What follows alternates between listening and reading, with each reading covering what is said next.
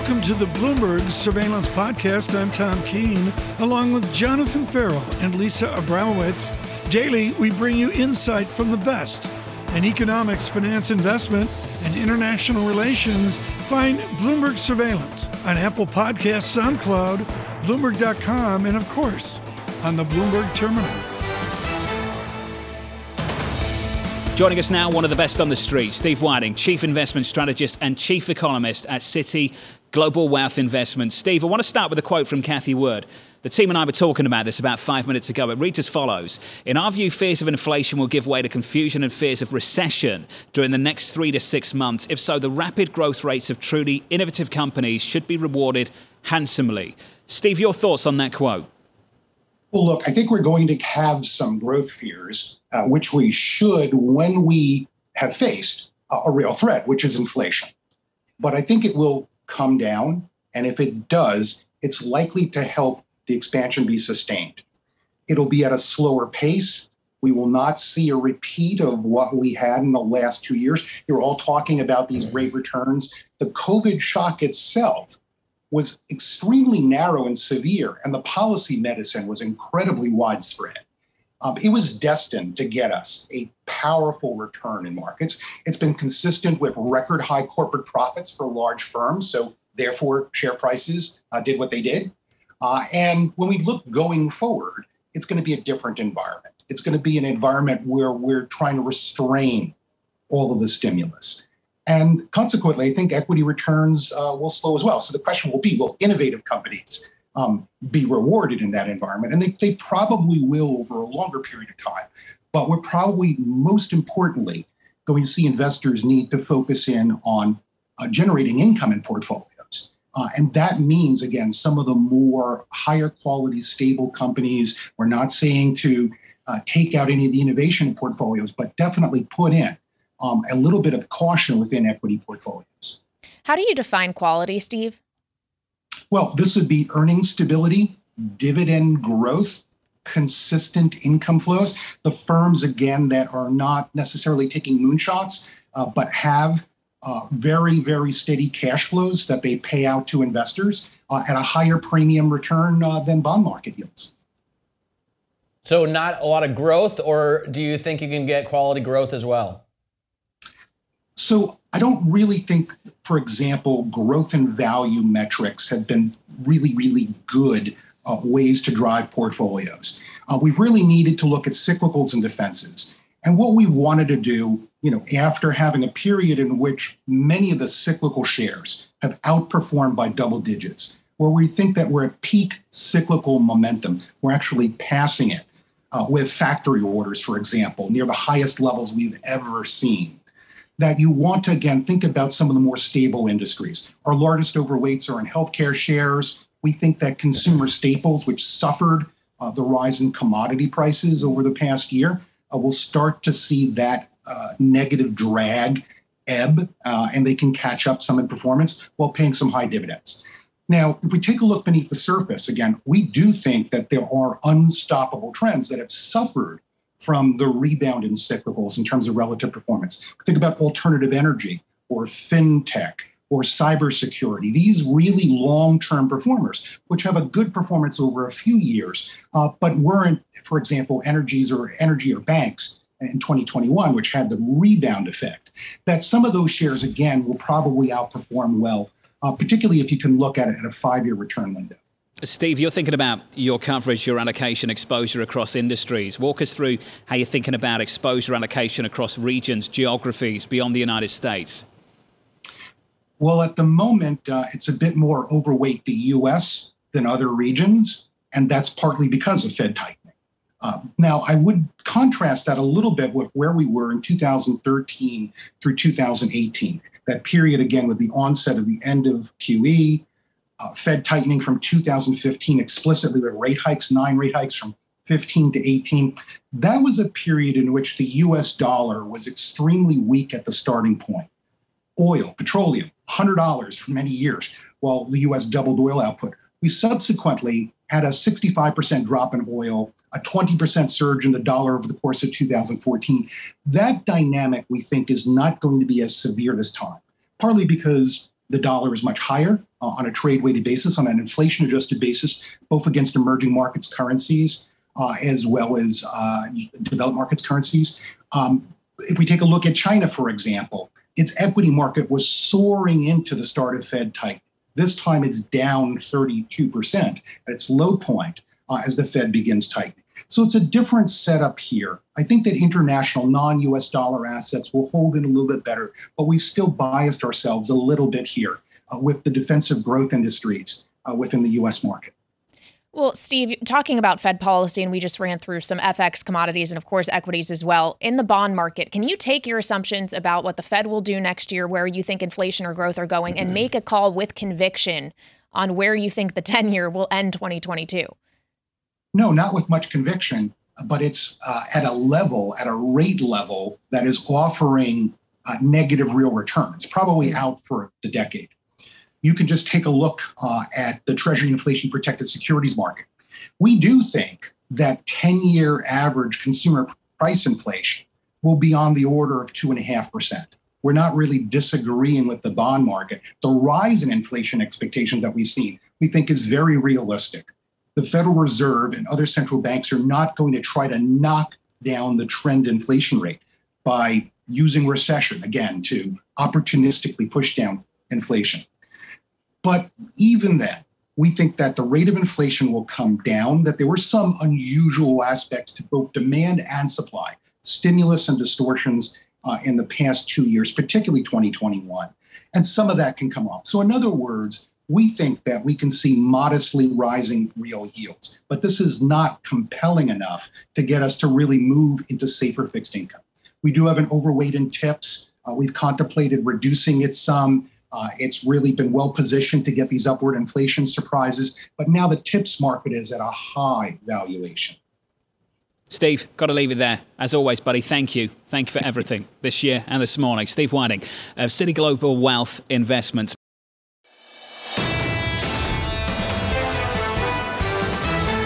We are talking about this virus a lot. Let's do, continue to do that with Deborah Fuller, professor of microbiology at the University of Washington School of Medicine.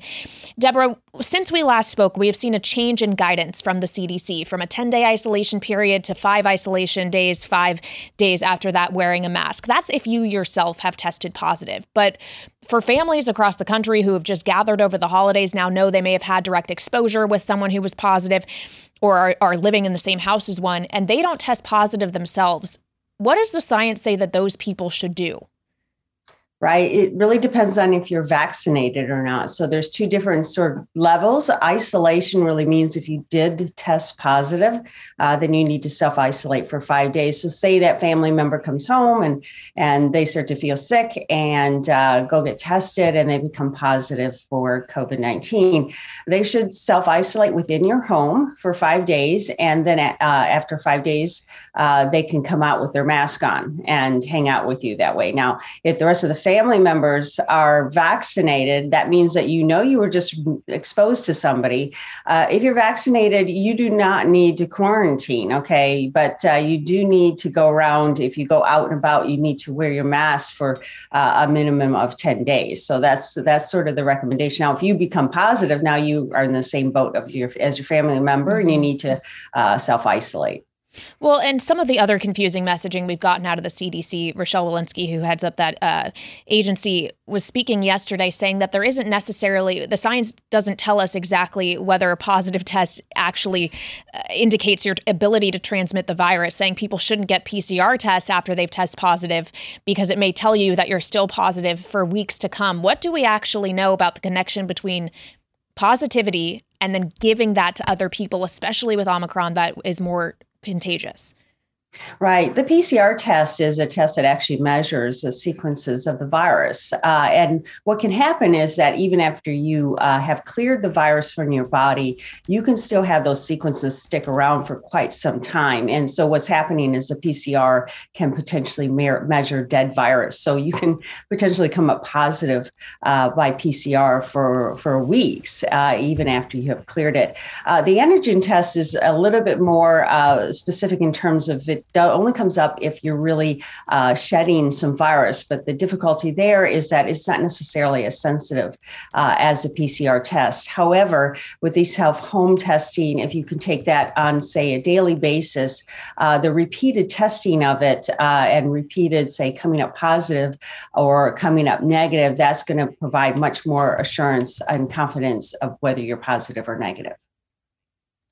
Seems to me you should just use conservative common sense and then we'll all be okay. I mean, obviously. yeah, exactly. If exactly. just spent the holiday season with somebody who tested positive, you should chill out for a while and probably yes. wear a mask when you're out and yeah. about. I wonder about long COVID, Deborah. What do we know about people who um, suffer?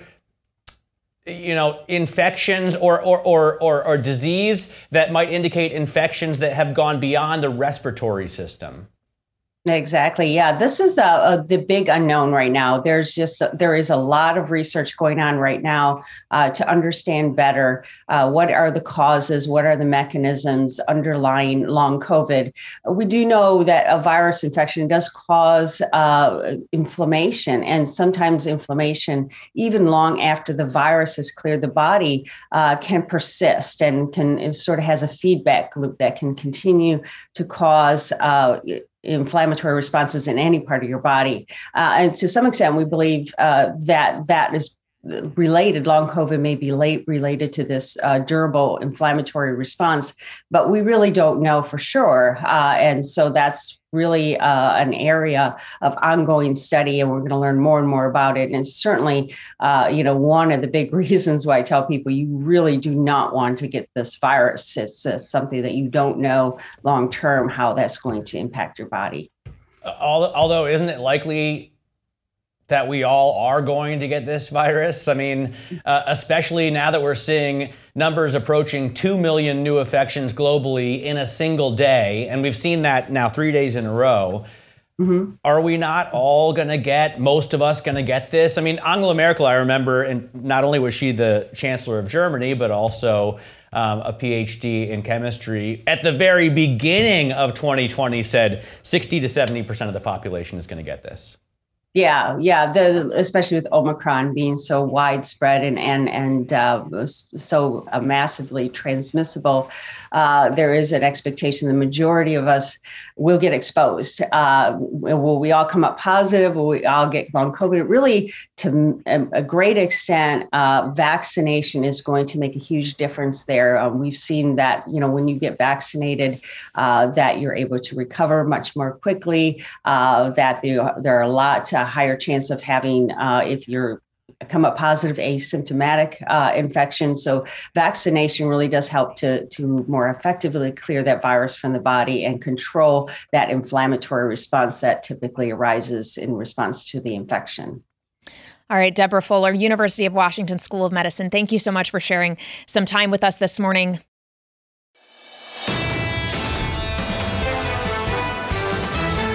Joining us now on the geopolitics as President Biden and President Putin are set to hold a phone call a little bit later today. Tina Fordham, the head of global political strategy at Avonhurst. And Tina, picking up on your line, the geopolitical trifecta of Russia, Ukraine, China, Taiwan, and Iran are all the more volatile given the perceived weakness of the West. Can you talk to me about that weakness, Tina? Yes, absolutely. Well, from where um, Putin is sitting and uh, in Beijing, they look at the West's response to the pandemic, very high death tolls, um, the the you know vaccine uh, skepticism, uh, the kind of internal um, tensions and polarization, and have concluded uh, that their pre-existing, pre-pandemic narrative of a West in decline has been accelerated. And I think this is something that um, global investors have failed to appreciate that there was this existing narrative that uh, the the West was in a kind of a slow decline, and that the pandemic as a, as a crisis accelerating existing trends has just sped that up. And so what I, the point I want to make is that that possibly changes their political calculus when it comes to making mischief in geopolitics. When we talk about the West, Tina, are we primarily talking about the United States? Well, I mean, the, the, we used to have this term, the international community, in the olden days. Um, nobody talks about that so much anymore. But you know, we can say the G7, uh, the, the advanced democracies, um, and uh, the notion that these countries, you know, even as recently as the global financial crisis, got together in times of crisis and um, developed policy tools. Uh, we haven't had that in the pandemic. Uh, many people might try to blame uh, President Trump for this, but in fact, uh, this erosion of you know working together on collective action problems predates Trump, um, but it means that there is an opportunity if you are a rogue or a challenger actor to try to um, test boundaries uh, when it comes to a, a military response or um, uh, other ways of challenging the international status quo. Tina, I look at your uh, research and I see on your wall of worry slide uh, supply chain and fuel price crisis right in the upper left corner. That's been the biggest problem for markets. That's been the biggest problem for um, the economies of the world uh, due to COVID. Do you see any recovery there? Well, so I think inflation, supply chain uh, issues, and and uh, the fuel price crises are clearly the main drivers of risk in markets. And the, the point that I want to make there is that there are also huge problems for incumbent governments and are going to cause uh, a range of attempted policy responses and maybe even poor policy responses. And most investors haven't been in a situation of managing through this combination of, of factors and I want to put geopolitical risks on top of it. Um, I, am not sure that uh, I'm uh, expecting a, a, resolution anytime soon because in many ways it, it, it suits um, some of these uh, challenger actors to have these levers and that's where the Russia-Ukraine um, uh, crisis comes in with troops massing on that border. Ultimately, is that going to be about Nord Stream 2 and fuel supplies to Europe. But that's certainly a big part of what's going on. Yeah, I always go back to that. I can't remember what network had a series called Occupied, where I think Russia takes over Norway um, because Europe wants to keep the gas flowing.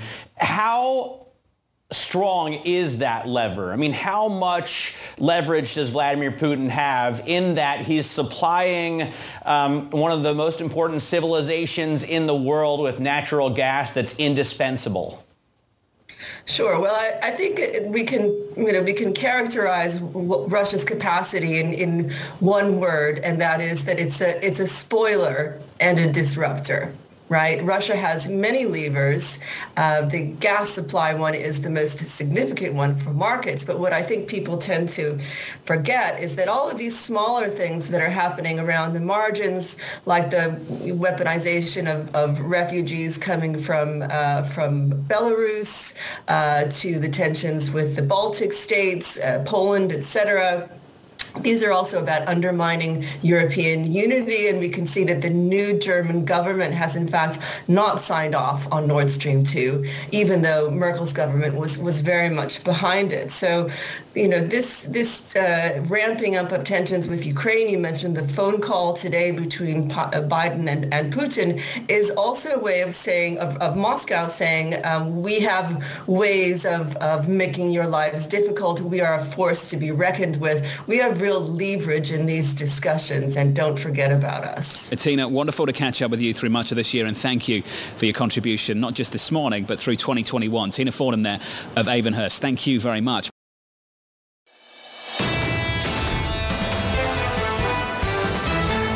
We're talking about whether or not monetary policy is going to get tighter, what that actually means, but what will the read through be to the equity markets? Amy Wu Silverman, equity derivative strategist at RBC Capital Markets, joining us now. Amy, we focus a lot on how easier money means kind of subdued volatility. In theory, that would mean that once you start to see that being pulled back, volatility will remain, remain elevated. You see it instead normalizing, though, in 2022 even further. Why? Yeah, you know, it's interesting. I'll, just give you one data point. In 2008, we hit essentially the same volatility max levels that we did during the pandemic. It took us four more years to normalize back to pre 2008 levels. We've already done it, Kailey. Between 2020 and 2021, there's been a 25 realized volatility point drop in the averages we're seeing as this year closes. And I think that continues because even though we get pockets of realized volatility, the volatility market has essentially already gotten used to this new normal. And also, we've seen this year, and this ha- go, comes back to easy money. Buying the dip has worked every single time. It has been the consistent behavior. Do you think that will change in the year ahead? I actually think it will not. I think we are going to get another, you know, GameStop, AMC meme slash YOLO situation again this year. You know, unfortunately, I cannot predict what stock will be the target, but, you know, we track that very closely through skew inversions looking at these call demand levels compared to put demand levels. And I think it's going to be very correlated to what we see happen with the cryptocurrency path this coming year, especially with regulatory uh, you, you, know items coming down the line. What do you look uh, back at um, to help you predict 2022? I mean, do you compare the COVID pandemic to the global financial crisis to the internet? uh, bubble burst? How do you how do you gather the experience necessary to look forward? Yeah, that that's exactly right. That's a big part of it. We look at seasonality changes sliced uh, both through realized implied volatility levels, you know, back essentially as far as we can go, even to 1987. Uh, and, and one of the really interesting facts is during the pandemic, we hit volatility levels that actually surpassed 1987, as well as the other crises you mentioned.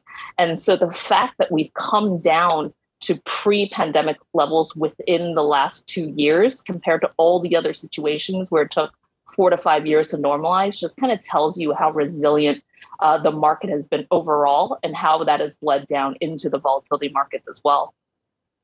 In terms of uh, volatility, we still have um, a lot of elevated uh, indicators. For example, if I look at um, price earnings ratios, we're still at 26. I think historically um, the level is around 17 to 20. Uh, what do you see? How long do you see it, this market taking to get really back to normal from the pandemic? You know, I think it happens next year. Uh, one thing I would point to is the the way we're going to see disparity, particularly in options, is going to be within the different subsectors and factors. So, you know, as interest rates rise, you're going to start to see that distinction between value, between growth, and so I think you'll see pockets of volatility difference between an IWM or a Qs or a SPY. But that overall level, I think, when we're sitting here at the end of 2022, um, you know, we'll, we'll probably be at a, at a 12 or 11 handle in terms of realized volatility and certainly a sub 20 level uh, in the VIX. Amy, I want to come back to the retail investor because you mentioned GameStop, and I cannot believe that that was a phenomenon that began almost an entire year ago. In some ways, it feels like it was just last month. But when I think about the factors that were driving that activity on the part of retail traders, we had had massive government stimulus. They had more money in their pockets, and you obviously had ample liquidity provided by the Federal Reserve if those two things are normalizing, why would retail activity not be more subdued as a result?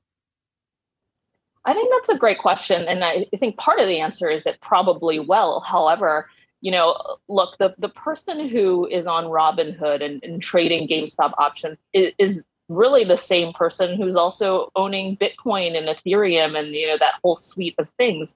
And so look, if we go into 2022 and we get a massive rise in uh, cryptocurrencies, you're going to see that wealth effect, I think, uh, spread over into the options again. You know, we know that this investor is both savvy in both pockets. And the other thing I think is interesting is I don't know if you recall back in November when we kind of had that volatility freak out, hmm. uh, you, you know, with VIX kind of really ramping up plus 60% that month you actually saw the retail cohort owning puts, which is something that they hadn't done through the entire pandemic, but they're clearly capable of doing. Hmm. Um, so it may not even be that they're trying to own upside through calls. If they see this market going down, that you, you might actually see that put option volume really spreading as well. Let the record show retail traders can be bearish on some occasions. Amy, you mentioned a tie too with the cryptocurrencies, and we talk a lot about uh, equity volatility. There was a narrative out there that crypto volatility was going to start to become, you know, much more subdued as you have institutional adoption, as you have the introduction of uh, kind of formal mechanisms like a crypto ETF. We did get those things this year, and yet you're seeing just as much volatility. Do you have any reason to expect that that will change? Uh, I, I, I think look in the in kind, in kind of the overarching you know decade ten thousand foot uh, level. Sure, that institutional adoption, all those themes you mentioned, will eventually cause volatility to kind of normalize. I don't think we're anywhere close to that. Um, I think a large part will be regulation. The second half of next year will also be uh, a big catalyst for the Ethereum network when they go from proof of work to proof of stake. And, you know, all these things are still really in their infancy. So I think that cryptocurrency continues to behave like a risk asset. And, you know, when you just kind of say, top 10 biggest drawdowns in crypto what did s&p do you know the correlation levels over kind of a one to two year time frame is still only 30% i think that has a long way to go in terms of how that behaves uh, as regulation comes down the line kailey amy as we look back and assess the year 2021 it was about 12 months ago when we started the GameStop mania, the meme mania, people talking about the apes, etc., etc. Amy, what frustrated Tom and I at the time is how many people looked down their nose at some of these investors this so called new entrant into financial markets. Amy, what's your lesson? Because you talked about, just briefly then, the sophistication of some of these individuals in this market. And I think, Amy, that's still overlooked 12 months later. What have you learned about that?